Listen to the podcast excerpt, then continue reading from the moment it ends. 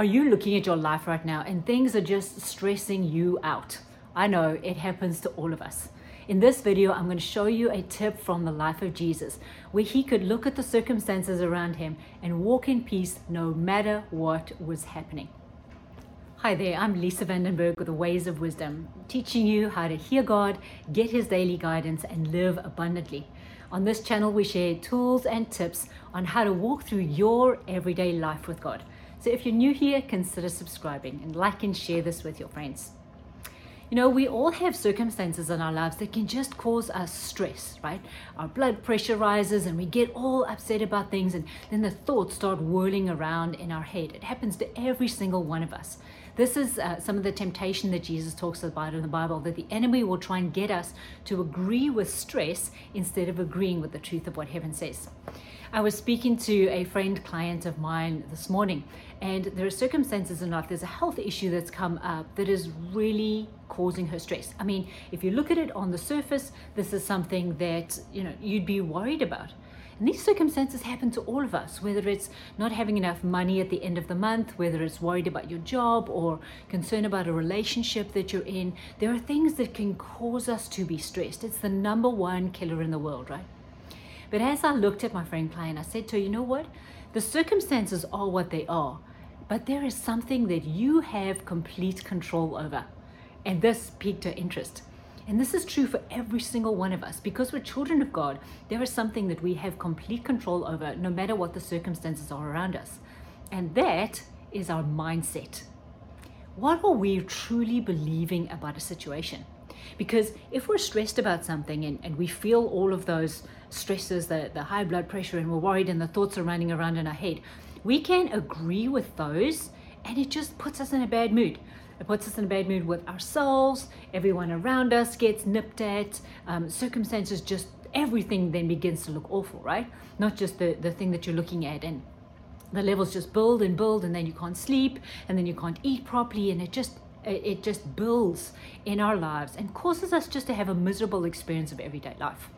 Now, while we're looking at the circumstances and doing something about it, uh, you know, physically trying to resolve the circumstance, as we look at our mindset that goes with it, there is an invitation to have a heavenly mindset as well.